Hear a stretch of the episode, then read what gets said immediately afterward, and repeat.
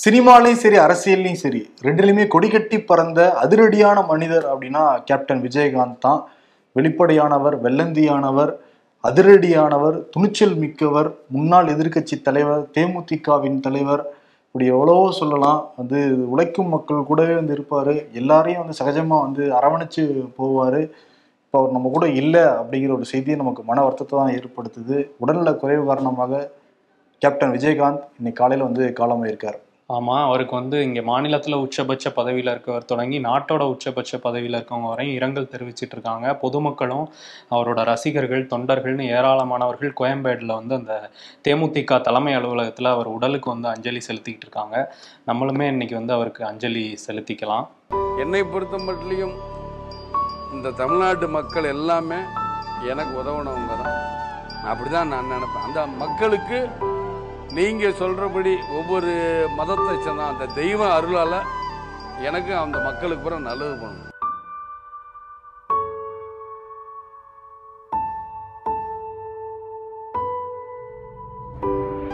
யார் யாரோ விட பெத்த தாய் தகப்பன் அவங்கள வந்து வளர்க்க முடியலன்னு சொல்லிக்கிட்டு இருப்பாங்கல்ல. முடியலன்னு சொல்கிறவங்ககிட்ட நீங்கள் போய் எனக்கு வந்து இருக்கிற செலவை வந்து அவங்களோட பகிர்ந்துக்கணுங்கிற ஆசை. கோயிலுக்கு பண்ணுற தர்மம் கூட இல்லை சாமிக்கு பண்ணுறது பத்து ஏழைகளுக்கு பண்ணுங்க. முடியாதவங்களுக்கு பண்ணுங்க. கண்ணு தெரியாதவங்களுக்கு பண்ணுங்க. நடக்க முடியாதவங்களுக்கு பண்ணுங்க. இப்படித்தான் நான் சொல்லி சொல்லிக்கிட்டு இருப்பேன். யார் யாவது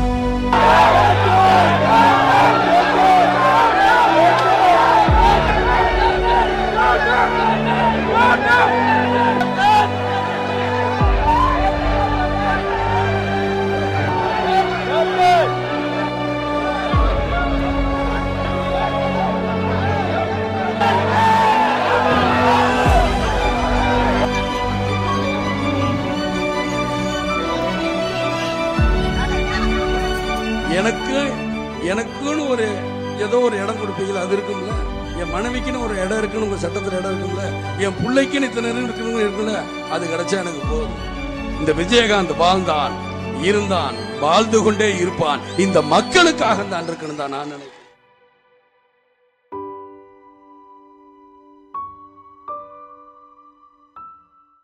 கேப்டன் விஜயகாந்த் கேப்டன் விஜயகாந்த் நம்ம செல்லமா ரொம்ப ஆசையா கூப்பிட்டா கூட விஜயகாந்தோடைய உண்மையான பெயர் நாராயணன். அவருடைய தாத்தா பேர் தான் வந்து வச்சிருக்காங்க. ஆனா வீட்டில் அவர் வந்து விஜயராஜன் தான் வந்து கூப்பிடுவாங்க. ஆயிரத்தி தொள்ளாயிரத்தி ஐம்பத்தி ரெண்டாம் ஆண்டு அழகர் சாமி ஆண்டாள் தம்பதிக்கு மகனாக பிறந்தவர் விஜயகாந்த். அவருக்கு சின்ன வயசுலேருந்தே சினிமா மேலே ஆசை. எம்ஜிஆர்னா ரொம்ப வந்து பிடிக்குமா? எம்ஜிஆர் படங்களை விரும்பி வந்து பார்த்துருக்காரு. எங்கள் வீட்டு பிள்ளை படத்தை மட்டுமே நூறு தடவைக்கு மேலே வந்து பார்த்துருக்காராம் மதுரை வந்து தேட்டரில். கருப்பாக ரொம்ப கலையாக அதே மாதிரி ரொம்ப வேடிக்கையாக பேசுறதுனால அவங்க நண்பர்கள் எல்லாருமே நீ சினிமாவுக்கு போனேன்னா பெரிய ஆளாக சாதிச்சிடலாம் சாதிச்சிடலாம்னு வந்து சொல்லிட்டு இருந்திருக்காங்க. அதனால் எஸ்எஸ்எல்சி படிப்பே அவர் படிக்கல. அதற்கு பிறகு அழகர் சாமி அவரோட அப்பா நடத்திக்கிட்டு இருந்த அரிசி மில்ல கொஞ்ச நாள் வந்து வேலை பார்த்துருந்தாரு. இருந்தா கூட அவருக்கு வந்து சினிமா மேல ஆசை காரணமா ராசி ஸ்டுடியோல போய் போட்டோஸ்லாம் எடுத்து போறான். ம். விதவிதமா போய் போட்டோ எடுத்துக்கிட்டு அதன் பிறகு சென்னையில இருந்து சினிமா வாய்ப்புக்காக அலைஞ்சிருக்காரு. பல இடங்கள் அவமானப்பட்டிருக்காரு. அதன் பிறகு அவருடைய இருபத்தி ஏழாவது வயசு ஆயிரத்தி தொள்ளாயிரத்தி எழுவத்தி ஒன்பதாம் ஆண்டு முதல் படம் வந்து நடிக்கிறாரு. இனிக்கும் இளமை. இது வந்து எம்ஏ காஜா வந்து டைரக்ட் பண்றாரு. இந்த படத்துல நெகட்டிவான ரோல் தான் விஜயகாந்துக்கு வந்து கிடைக்குது. அதன் பிறகு அவர் நடிச்ச எல்லா படங்களும் ஹீரோ தான். ஆனா முதல் படத்துல மட்டும் வில்லனா வந்து நடிச்சிருக்காரு. இந்த படத்துல தான் எம்ஏ காஜா வந்து விஜயகாந்த் அப்படிங்கிற பேரை வந்து அவருக்கு வந்து வைக்கிறாரு. அதுக்கு பிறகு வந்து விஜயன் டைரக்டர்ல ஒரு படம் நடிக்கிறாரு. அந்த படத்துல விஜயகாந்தோட பேரை அமிர்தராஜன் மாத்துறாரு அந்த டைரக்டர் ம். இருந்தா கூட விஜயகாந்த் அப்படிங்கிற பேர் தான் காலம் முழுக்க வந்து நிலைச்சு நிக்குது. அஹ் நூத்தி ஐம்பத்தி ஏழு படங்கள் வந்து நடிச்சிருக்காரு. நூறாவது படம் தான் கேப்டன் பிரபாகரன். அந்த படத்துல தான் புரட்சி கலைஞர் அப்படிங்கிற பட்டத்தை வந்து கொடுக்குறாங்க. இருந்தால் கூட புரட்சி கலைஞர் அந்த பட்டத்தை தாண்டி கேப்டனுங்கிற அடைமொழி அவரோட பேர் வந்து சேர்ந்துக்குது. கேப்டன் விஜயகாந்த் அப்படின்னாலே எல்லாருக்குமே தெரியும். கேப்டன் சொன்னாலே நமக்கு எல்லாருக்குமே வந்து விஜயகாந்த் ஞாபகம் தான் வரும். அவர் மிகப்பெரிய ஒரு பெரிய டேரக்டர் படத்தை நடிச்சாருன்னா பாரதி ராஜா மட்டும்தான். மற்றபடி நிறையா புதுமுகங்களுக்கு வந்து வாய்ப்பு கொடுத்துருக்காரு. ஐம்பத்தி நாலு புதுமுகங்களுக்கு வாய்ப்பு கொடுத்த ஒரே பெரிய ஹீரோனா தமிழ் சினிமாவில் அது விஜயகாந்த் மட்டும்தான். உதவி இயக்குநர்களாக இயக்குநர்களாக மாற்றி வந்து அழகு வந்து பார்த்தவர். அதற்கு பிறகு சினிமாவில் நடிக்கிறப்ப அவர் சம்பாரிச்சதை அப்போவே ஏழை எளிய மக்களுக்கு மருத்துவ உதவி செய்கிறது கல்வி கடன் வந்து கட்டுறது கல்விக்காக நிறைய செலவு பண்றது நிறைய பேருக்கு பசினா சாப்பாடு போடுறது அப்படிங்கிற மாதிரி எண்ணற்ற நல நலத்திட்ட உதவிகளை வந்து தொடர்ந்து செஞ்சுக்கிட்டே இருந்திருக்காரு.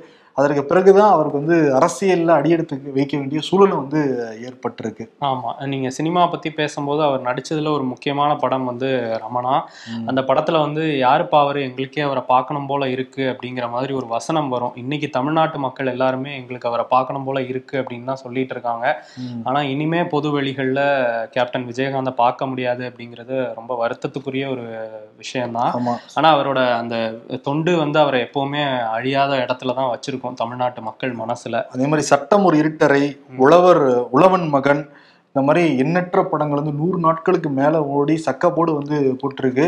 ஏன்னா ஸ்டைலால கலக்குனார் ரஜினிகாந்த் நடிப்பால வந்து கலக்குனாரு கமல் ஆனா இயல்பான நடிப்பாலையும் பேச்சாலையும் வந்து மக்கள்கிட்ட போய் கொண்டு மக்கள்கிட்ட போய் சேர்ந்தவர் தான் கேப்டன் விஜயகாந்த். ஆமா இவங்க ரெண்டு பேரும் டாப்ல இருந்த போதே நிறைய ரசிகர்களை தன் பக்கம் இழுத்தவர் விஜயகாந்த். ஏன்னா எளிதா கனெக்ட் ஆகக்கூடிய ஒரு முகம் நம்மால் தான் இவர் அப்படின்னு பார்த்தோன்னா சொல்லக்கூடிய அந்த முகம் கம்யூனிஸ்ட் கருத்துக்களை கொண்ட நிறைய படங்கள்ல ஆரம்ப காலகட்டத்தில் நடிச்சிருக்காரு. ஆபாவானன் அந்த ஃபிலிம் இன்ஸ்டியூட் மாணவர்களை வந்து எல்லா யாருமே நம்பாத போது வாங்க பண்ணலாம்னு சொல்லி ஊமை வெளிகள்ங்கிற படம் எவ்வளோ பெரிய ஹிட்டுன்னு வந்து நம்ம பார்த்துருக்கோம். இன்னொரு விஷயம் சினிமாவில் வந்து நடிகர் சங்க தலைவராக வந்து அவர் இருந்த அந்த காலகட்டம். ஏன்னா அது வறண்டு போய் கிடந்த அந்த நடிகர் சங்கத்தை கலை விழாக்கள்லாம் நடத்தி நிறைய வெளிநாட்டுக்கு நடிகர்களை கூட்டிட்டு போய் நிறைய பணம் வந்தது. அந்த பணத்தை வந்து யூஸ்ஃபுல்லாக நிறைய விஷயங்களுக்கு பயன்படுத்தினாரு. விஜயகாந்த். சிங்கப்பூர் மலேசியால நட்சத்திர கலை விழா யாருமே மறந்திருக்க முடியாது. அதுல வந்து பணத்தை வச்சுதான் இங்க வந்து நலிந்த கலைஞர்களுக்கு நிறைய உதவிகள்லாம் வந்து செஞ்சாரு. ஓய்வூதிய திட்டம்லையும் வந்து புதுசாக வந்து உருவாக்கினார் அதுக்காக பெரிய தொகை வந்து வங்கியோட டெபாசிட்லேயும் வந்து போட்டவர். அதே மாதிரி சினிமா ஷூட்டிங்கில் வந்து போகிறப்ப எப்பயுமே பெரிய நட்சத்திரங்களுக்கு ஒரு சாப்பாடும் அங்கே இருக்கிற யூனிட்டுக்கு வேற சாப்பாடு வரும். அதெல்லாம் வந்து பார்த்து கொதிச்செழுந்தார். நாங்களும் மனுஷன் அவங்களுக்கும் மனுஷன் தான் அவங்களுக்கு கொடுக்குற சாப்பாடு எங்களுக்கு கொடுங்க இல்லை எங்களுக்கு கொடுக்குற சாப்பாடு அவங்களுக்காக கொடுங்க. ஏன் இந்த பாரபட்சம் வந்து கேட்டதெல்லாம் வந்து உடைச்சாரு? முதல்ல அவர் சாப்பிட்றதுக்கு முன்னாடி யூனிட்ல இருக்கிற எல்லாரையும் சாப்பிட்டீங்களா அப்படின்னு கேட்பாரு. யாராவது சாப்பிடலைன்னா உடனே சாப்பாடு கொண்டு வர வந்து சொல்லுவாரு. பல லட்சம் பேருக்கு பல கோடி பேருக்குன்னே கூட சொல்லலாம். அவ்வளோ பேருக்கு வந்து அவர் சம்பாரிச்ச கடங்களை இப்போ கூட வந்து தேமுதிக காலத்தில் போனால் சாப்பிடுன்னு உடனே வந்து கொடுப்பாங்க. அந்த அளவுக்கு வந்து சாப்பாடு பசினாலே அவனால தாங்க முடியாது கேப்டன் விஜயகாந்தனால. ஆமா கேப்டன் விஜயகாந்துக்கு தமிழ்ல பிடிக்காத வார்த்தை பசி அப்படிங்கிறது தான் அவர் நெருக்கமானவங்களாம் சொல்ற விஷயம். இன்னொன்னு அவரு அந்த குடும்பம் அவங்க திருமங்கலத்துல தான் அவர் பிறந்தாரு. ஆனா அருப்புக்கோட்டை பக்கத்துல ஒரு கிராமம் தான் அவர் சொந்த ஊர் அப்படின்னு சொல்றாங்க. அங்க வந்து அவங்க குடும்பம் வந்து ரொம்ப வறுமையில இருந்ததுனால தான் மதுரை நோக்கி எல்லாரும் போயிருக்காங்க. மதுரையில வந்து ஒரு ஆலை அரிசி ஆலை வந்து அவங்களுக்கு வந்ததுக்கு அப்புறம் அந்த கிராமத்துக்கு அங்க நம்ம வறுமையினால தானே வந்தோம். அதனால அங்க அரிசி அனுப்பணும்னு சொல்லிட்டு அந்த கிராமத்துக்கு எப்பவுமே அரிசி போயிட்டு இருக்கான் ஆனா விஜயகாந்த் அவங்க பார்த்ததே இல்லை.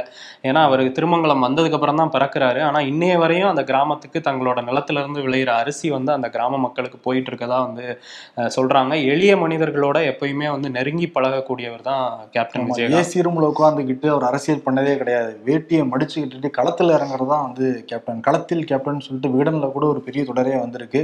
அதே மாதிரி ஆயிரத்தி தொள்ளாயிரத்தி எண்பத்தி நாலுல ஆயிரத்தி தொள்ளாயிரத்தி எண்பத்தி ஆறுல ஈழத்தமிழர்களாக உண்ணாவிரத போராட்டம் அப்பவே வந்து நடத்தியிருக்காரு. உச்சபட்ச நட்சத்திரம் இருந்தப்பவே வந்து நடத்தி முடிச்சிருக்காரு. ஈழத்தமிழர்களுக்கும் கேப்டன் விஜயகாந்துக்கும் ஒரு பெரிய ஒரு தொடர்பே இருக்கு. அதுதான் அதனாலதான் அவருடைய மகனுக்கே விஜய பிரபாகர்னு ஒரு பேரே வச்சாரு. அதனாலதான் நூறாவது படம் கேப்டன் பிரபாகரன் இருக்கணும் அந்த பேர் வந்து வச்சு படம் வந்து நடிச்சு அது சூப்பர் டூப்பர் வந்து ஹிட் ஆச்சு. அதே மாதிரி ரெண்டாயிரத்தி ரெண்டுல நதிநீர் பிரச்சனை வந்தப்ப நெய்வேலியில போய் இங்க சினிமா நட்சத்திரம் உச்சபட்ச நட்சத்திரம்லாம் கூட்டிட்டு போய் நீர் தராத கர்நாடகாவுக்கு மின்சாரம் இல்லைன்னு சொல்லிட்டு ஒரு பெரிய ஒரு பேரணி நடத்தி பெரிய கூட்டத்தெல்லாம் போட்டு கர்நாடகாவே அலற விட்டாரு வந்து கேப்டன். அதே மாதிரி ரெண்டாயிரம் அந்த சமயத்துல தான் வந்து ரசிகர்களுக்குன்னு சொல்லிட்டு ஒரு தனி கொடியை உருவாக்குனாரு. ரெண்டாயிரத்தி ஒண்ணு உள்ளாட்சி தேர்தல்ல சுயேட்சையாக அவங்க ரசிகர் மன்ற நிர்வாகிகள் வந்து போட்டியிட்டு பல இடங்கள்ல வந்து வென்றாங்க. அதன் பிறகு எல்லாமே அரசியல் வந்து ஆட்டம் தான் ராமதாஸுக்கும் ரஜினிக்கு எப்படி சண்டை வந்ததோ அதே மாதிரி ராமதாஸுக்கும் விஜயகாந்துக்கும் பெரிய வந்து சண்டைலாம் வந்திருக்கு. அதெல்லாம் தாண்டி இங்க டிஆர் பாலு நெடுஞ்சாலைத்துறை அமைச்சராக இருந்தப்பதான் அந்த மண்டபத்தை சுத்தி நெடுஞ்சாலை வரப்போகுது உங்க இடத்த கையகப்படுத்திட்டோம்னு வந்து சொன்னப்ப மண்டபத்தை இடித்து பார் கச்சேரி ஆரம்பிக்கிறேன்னு சொல்லிட்டு விருது தான் பேட்டி கொடுத்து அரசியல் வந்து கால் புதிச்சார் விஜயகாந்த். ஆமா அவர் ஒரு ஆக்சிடென்டல் பாலிட்டிஷியன் அப்படின்னு தான் சொல்லுவாங்க. ஏன்னா அவரை வர வச்சுட்டாங்க அரசியலுக்குன்னு தான் அவரோட தொண்டர்கள் இப்போ வரையும் சொல்லிட்டு இருக்காங்க. ரெண்டாயிரத்தி ஐந்து மதுரை தோப்பூர்ல தான் கட்சியை தொடங்கினாரு. அப்போ எவ்வளோ கூட்டம் இருந்துச்சுங்கிறது நம்ம அந்த வீடியோ காட்சிகளை பார்த்தாலே தெரியும். தேசிய முற்போக்கு திராவிட கழகம் அப்படிங்கிறதான் கட்சி பேர் வச்சாரு. தேசியமும் திராவிடமும் எப்படி ஒன்று சேர்ந்துச்சுங்கிற பேச்செல்லாம் வந்தப்ப இந்தியா தமிழ்நாடு ரெண்டுமே முற்போக்கா போகணும். அதனால தேசிய முற்போக்கு அப்படின்னு வச்சிருக்கேன். திராவிடம் வந்து தமிழ்நாடு அதை நம்ம விட்டு கொடுக்க முடியாது. நம்மலாம் திராவிடர்கள்னு சொல்லி திராவிடர் கழகம் சொல்லி சொன்னாரு. அந்த இதுல கொள்கை என்னன்னு அவர் வந்து நான் வலதுசாரி கொள்கை இடதுசாரி கொள்கை என்னோட கட்சியோட கொள்கை இதுதான்லாம் விலாவரியா எதுவுமே பேசல. மூணே லைன்ல ஒரு விஷயத்த சொன்னாரு. எளிமையா மக்களுக்கு புரியுற மாதிரி. எல்லாருமே வந்து பசி இல்லாம இருக்கணும். சொந்த வீட்டுல தூங்கணும். எல்லாருக்கும் நல்ல மருத்துவ வசதி கிடைக்கணும். இதுதான் வந்து என்னோட கொள்கை. தேமுதிக இதை முன்னோக்கி தான் போகும்னு சொன்னவர். ரெண்டாயிரத்தி ஆறுல தனிச்சு போட்டிட்டாங்க. விருதாச்சலத்துல விஜயகாந்துக்கு மட்டும்தான் வெற்றி கிடைச்சது. இருந்தா கூட முதல் தேர்தல்ல எட்டு சதவீத வாக்கு வங்கியை வந்து தேமுதிக வந்ததே ஒரு ஆச்சரியமா பார்த்தாங்க. எட்டு புள்ளி நாலு வாங்கினாங்க. ஆமா. எல்லா கட்சியும் அரண்டு போயிட்டாங்க. ரெண்டாயிரத்தி ஒன்பது நாடாளுமன்ற தேர்தலையும் தனித்து தான் போட்டிட்டாங்க. அப்போ பத்து சதவீத வாக்கு வங்கி கிடைச்சது. ரெண்டாயிரத்தி பதினொன்னுல அதிமுகவோட ஒரு கூட்டணி நாற்பத்தோரு சீட்டுகள் ஒதுக்குனாங்க. இருபத்தொன்பது இடங்கள்ல வந்து ஜெயிச்சாங்க. திமுக இருபத்தி மூன்று இடங்கள்ல மட்டும்தான் ஜெயிச்சதுனால எதிர்க்கட்சி தலைவருங்கிற பதவி வந்து விஜயகாந்த் வசம் வந்தது. விஜய் வந்ததுக்கு அப்புறம் கூட அவர் வந்து நம்ம அதிமுக கூட தான் கூட்டணியில இருந்தோம். நம்ம அட்ஜஸ்ட் பண்ணி போகணும். அப்படிலாம் எந்த இதுவுமே இல்லாம எதிர்க்கட்சி தலைவரா மக்களுக்கு என்ன பேசணுமோ அதெல்லாம் வந்து கேள்வி கேட்டாரு. அதுல அதிமுகவுக்கும் தேமுதிகவுக்கும் மிகப்பெரிய சண்டை வந்தது. அப்போ வந்து இப்ப ஆளுங்கட்சியா இருக்க திமுக கைகட்டி வேடிக்கை பார்த்ததெல்லாம் கூட நம்ம காட்சிகளா பார்த்திருக்கோம். அதுல என்ன கேட்டாங்க அப்படின்னா தேமுதிக எம்எல்ஏ சந்திரகுமார் வந்து நீங்க விலைவாசி எல்லாம் உள்ளாட்சி தேர்தல் முடிஞ்சதுக்கு அப்புறம் ஏத்திருக்கீங்க. முன்னாடியே ஏத்திருந்தீங்கன்னா தேர்தல் முடிவுகளே வேற மாதிரி இருந்திருக்கும்னு சொல்ல. அதுக்கு ஜெயலலிதா என்ன சொன்னாங்கன்னா இப்ப கூட சங்கரன் கோயில் இடைத்தேர்தல் வருது. நீங்க தைரியம் இருந்தா தனியா நின்னு பாருங்க. ஜெயிச்சு காட்டுங்க அப்படின்லாம் சவால் விட்டாங்க. அதுக்கு விஜயகாந்த் என்ன சொன்னாருன்னா ஆளுங்கட்சி தான் எப்பவும் இடைத்தேர்தல்ல வந்து ஜெயிப்பாங்க. இதெல்லாம் வந்து இயல்பு தானே அப்படின்னு சொல்ல அதுக்கு ஜெயலலிதா வந்து ஒரு பதில் சொன்னாங்க. தோல்வியை இப்பவே ஒத்துக்கிட்டாரு எதிர்க்கட்சி தலைவர்னு சொல்ல அதுல கோபமான விஜயகாந்த் வந்து நாங்க கேட்ட கேள்விக்கு நீங்க பதில் சொல்லல. வேற ஏதோ அவங்க கேட்டது விலைவாசி பத்தி அதை பத்தி நீங்க பதில் சொல்லல. சங்கரன் கோயில்லாம் ஏன் பேசுறீங்க? நீங்க மட்டும் எதிர்க்கட்சியா இருந்த போது பெண்ணாகரத்துல தோத்தீங்களே அப்படின்னு அவர் சொன்னது வந்து இன்னைக்கு வரையும் ஒழிச்சுக்கிட்டு இருக்கு. ஏன்னா முன்னாள் முதலமைச்சர் ஜெயலலிதாவுக்கு முன்னாடி ஒருத்தர் வந்து அவ்வளவு அஹ், உசத்தி பேசின ஒரு எதிர்க்கட்சி தலைவரா இன்னைய வரையும் அறியப்படுறாரு. அந்த காட்சிகள் சமூக வலைதளத்துல இப்போ கூட வைரல் தான். ஏன்னா தமிழ்நாடு சட்டமன்றத்துல ஒரு பெண் சிங்கமும் ஒரு கருஞ்சிங்கமும் இந்த மாறி மாறி கர்ஜித்த காட்சிகள் வந்து காலத்துக்கு வந்து தமிழ்நாடு சட்டமன்றம் படிக்கிறவங்களுடைய நினைவுகள் இருக்கும். அதே சமயத்துல ரெண்டாயிரத்தி பதினாலாம் ஆண்டு பாஜக தலைமையில ஒரு கூட்டணி அமைச்சாங்க. தேமுதிக பாமக உள்ளிட்ட பெரிய கட்சிகள்.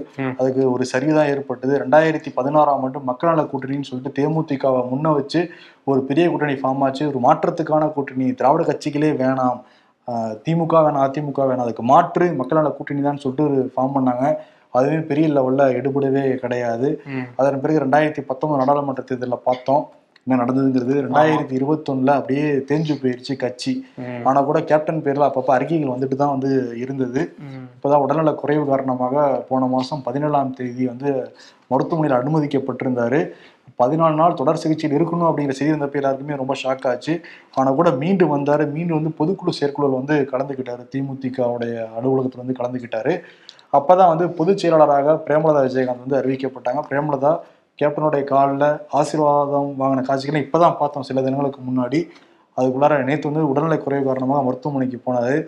நிமோனியா தொற்று வந்து ரொம்ப அதிகமானதுனால சிகிச்சை பலன் இல்லாம கேப்டன் வந்து இன்னைக்கு காலையில வந்து உயிரிழந்திருக்கார். ம், ஆமா. அவரோட தொண்டர்கள் ஏராளமான மக்கள் வந்து இன்னைக்கு கோயம்பேடு தேமுதிக அலுவலகத்துல வந்து கதறி அழுகிற காட்சிகளை பார்த்தோம். நாளைக்கு வந்து தேமுதிக அலுவலகத்திலே அவர் உடல் வந்து நல்லடக்கம் செய்யப்படும் அப்படின்னு சொல்லியிருக்காங்க. அரசு மரியாதையோட இந்த நிகழ்வுகள் வந்து நடக்கும். முழு அரசு மரியாதை இருக்கும்னு முதலமைச்சர் மு க ஸ்டாலின் வந்து சொல்லியிருக்காரு.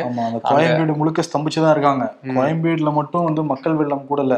பல இடங்கள்ல கூடி கூடி கேப்டனுடைய அந்த பேனர் முன்னாடியும் கேப்டன் புகைப்படத்தை பார்த்தும் அழுகிற காட்சிகள் நமக்கு வந்துகிட்டே இருக்கு. தமிழ்நாடு முழுக்க வந்துகிட்டே இருக்கு. ஆமா அது எளிய மக்களுக்கான ஒரு சாட்சி தான் அந்த படங்கள்லாம்.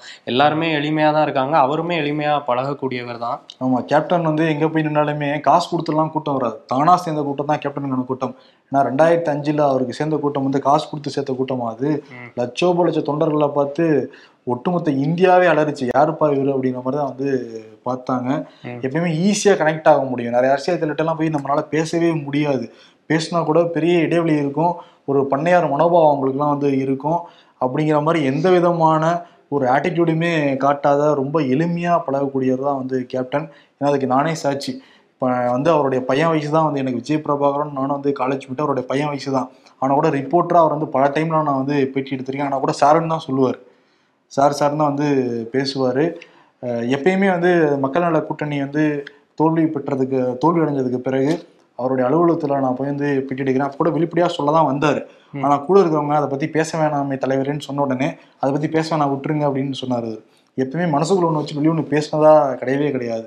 மனசுல இருக்கிறது எப்பயும் வெளிப்படையாக பேசக்கூடியது தான் வந்து கேப்டன் ஆமாம் இன்னொரு பக்கம் நாடு முழுக்க எல்லாருமே வந்து அவருக்கு அஞ்சலி செலுத்திட்டு இருக்கிறாங்க.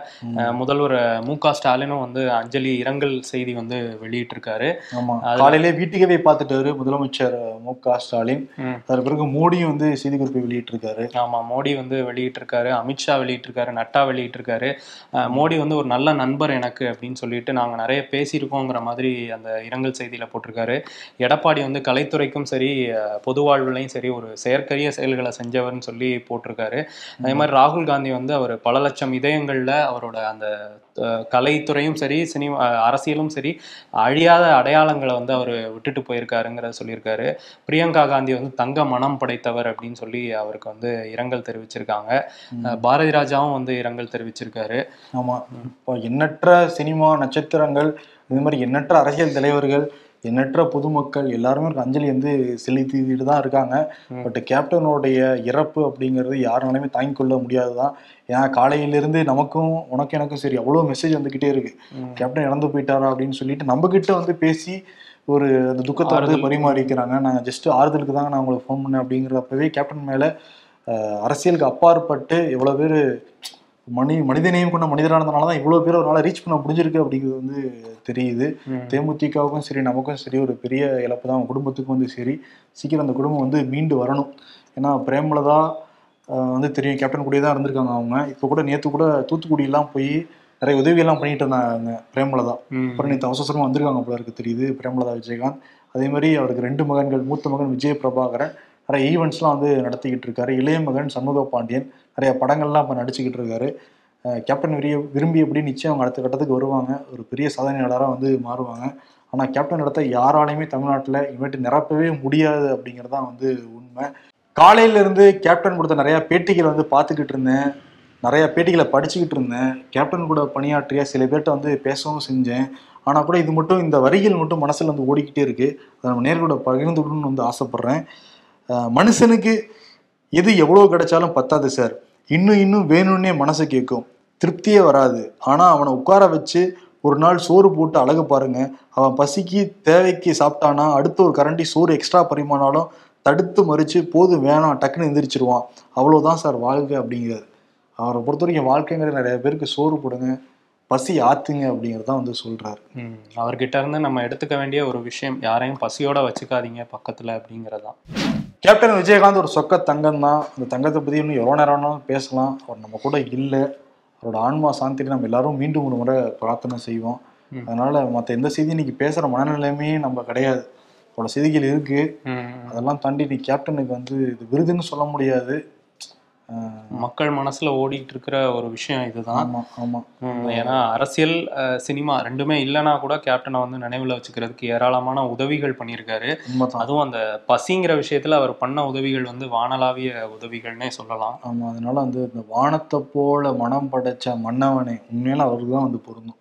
வானத்தை போல வந்து மனம் படைச்சிருக்காரு. இப்போ நம்ம விட்டு ரொம்ப தூரம் வந்து போயிட்டாரு. காலமாயிட்டாரு. அதனால அவருக்கு இதை சொல்லிட்டு விட்டு பெறலாம் நன்றி வணக்கம். நன்றி.